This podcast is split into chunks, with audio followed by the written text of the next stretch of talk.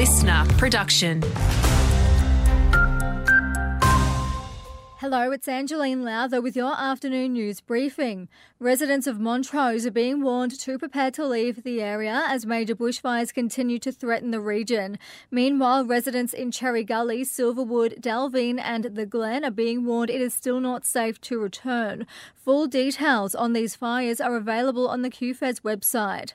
Meanwhile, former Dalby boy and Gold Coast Titans player Beau Fermor says his thoughts are with the communities affected. The Western Downs community's um, doing it pretty tough at the moment, and yeah, um, hopefully, I think the fires are starting to slow down a bit now. So hopefully, we get some some less windy weather, so kind of they fizzle out a bit more, and um, no more homes or, or properties get lost because there's, yeah, there's a lot of people that are doing it tough. It's, it's pretty sad to see.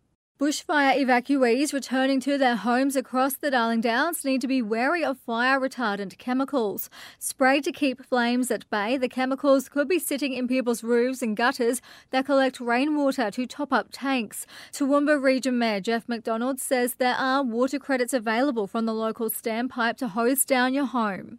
It's very important that residents don't allow any rainwater to flow into their tanks before the roof and or gutters are cleaned. And this obviously may mean that you disconnect your tank for the time being, particularly there's a forecast potential of much needed rain this weekend.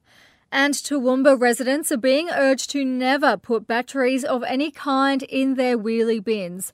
It comes as fires ignited in the back of garbage trucks on two separate occasions recently. Councillor Nancy Sommerfield says the loads had to be dumped on public land to save the trucks. It seems like a simple thing to throw a little battery in the bin and it's a very easy, quick way to dispose of it, but it really is a no no because it is quite dangerous. And even if the truck actually gets that waste to the landfill, there is still potential at the landfill for the landfill to light up.